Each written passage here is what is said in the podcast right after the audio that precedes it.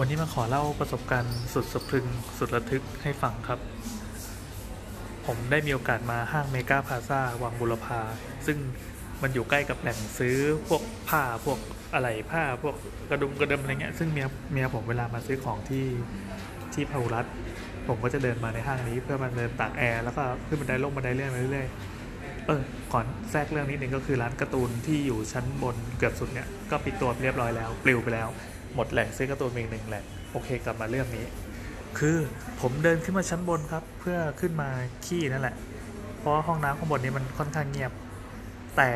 มันไม่ใช่วันนี้ วันนี้เป็นช่วงที่ปิดเทอมพอปิดเทอมปั๊บลูกหลานของเหล่าแม่ค้าพ่อค้าเขาก็มาวิ่งเล่นกันในห้าง ก็จับกลุ่มวิ่งเล่นอะไรกันตามปกติเอาของเล่นของเล่นเอาเกมเอามือถือมานั่งกดกันริมทาง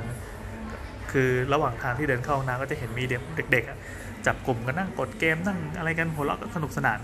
โอเคไม่มีอะไร ก็ตัวเองก็เดินเข้าไปขี้ตามปกติ ปรากฏว่ากำลังจะเสร็จ ผมได้ยินเสียงปึ้ง แล้วก็แตกแตกแตกคือเสียงเท้าเดินของเด็กก็จับจังหวะได้ว่าวิธีการเดินเนี่ยมันเป็นจังหวะของเด็กใช่ไหมแล้วก็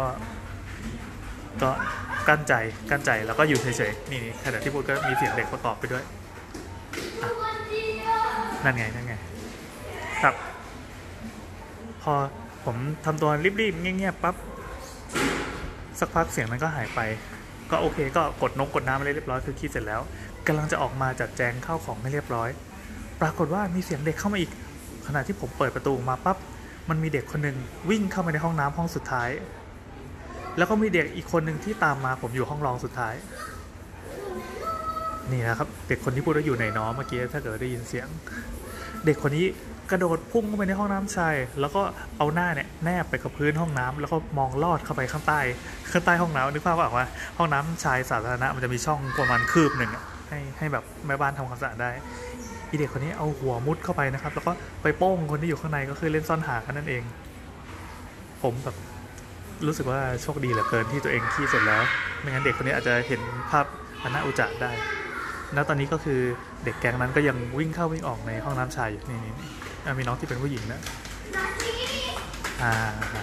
อยู่ในเหตุการณ์จริงนั่นแหละครับจบแล้วครับ ก็ขอให้ดูแลบุตรหลานของท่านด้วยนะครับ ถ้าเกิดว่าท่านจะหอมแก้มลูกลูกชายลูกสาวของท่านก็โปรดพิจารณาว่ามีรอยคราบขี้ติดอยู่ที่หน้าหรือเปล่า สวัสดีครับ